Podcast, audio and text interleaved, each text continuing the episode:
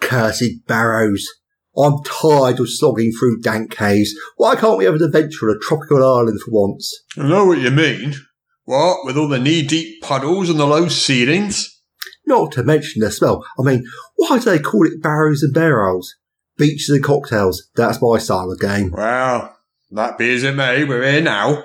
And we have an entire community of Grimlocks to murder hobos. Oh, watch out for that stair.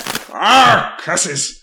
Now I have mud all over my robes. I hate these horrid holes. You know, I heard a rumour on the grapevine. A rumour?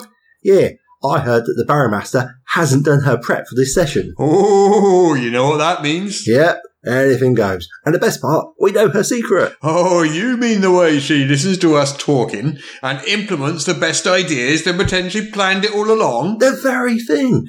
So if we're very careful and a little bit clever, we can see this grindy adventure to our advantage. I like it. Right. So we just start suggesting stuff. Ooh, speculating. We speculate on what might be coming and she adopts our ideas. Okay, okay, here goes.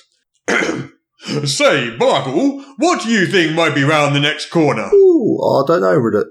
But if I was forced to speculate, I'd guess that perhaps there's a doorway leading to a lovely warm tavern filled with ale. Oh, good thinking. Quick, look round the corner. What do you see? Oh, I can taste that ale already.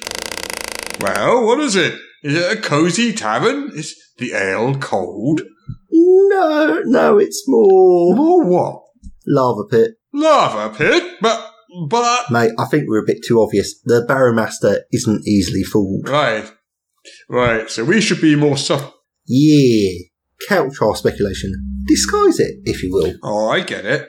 We have to make it sound like real speculation by including elements which only a Barrowmaster would choose. Yeah. Sneak it in by the back door, as it were. Okay, okay. Say, Margle, What is it, Reduck? I wonder if an evil archlich has left a mug of ale behind. Yeah, that's it. The Lich reference will distract her from the ale. Now then, take a peek. Let's see if there's a nice foamy mug of ale there. Um, well, it's not so much a mug of ale, Oh? and more of an, uh, archlich. An Archlich? I fear that we have been hoisted by our own petards, my friend. The Barrowmaster is indeed using our suggestions. But not the ones we want her to use.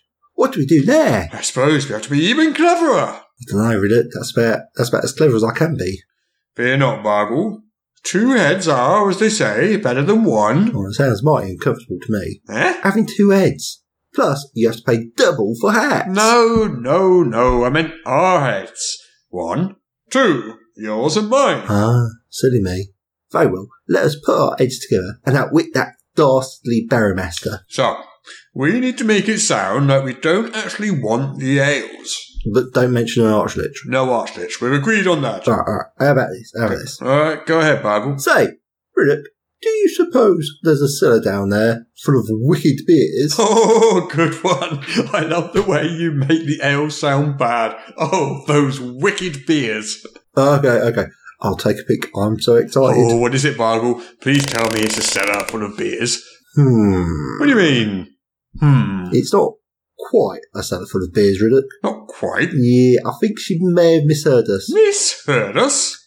Yeah, yeah. You know when we said wicked beers? Yes. Well, what we have here is a cellar full of Full of what, Margle? wicked bears.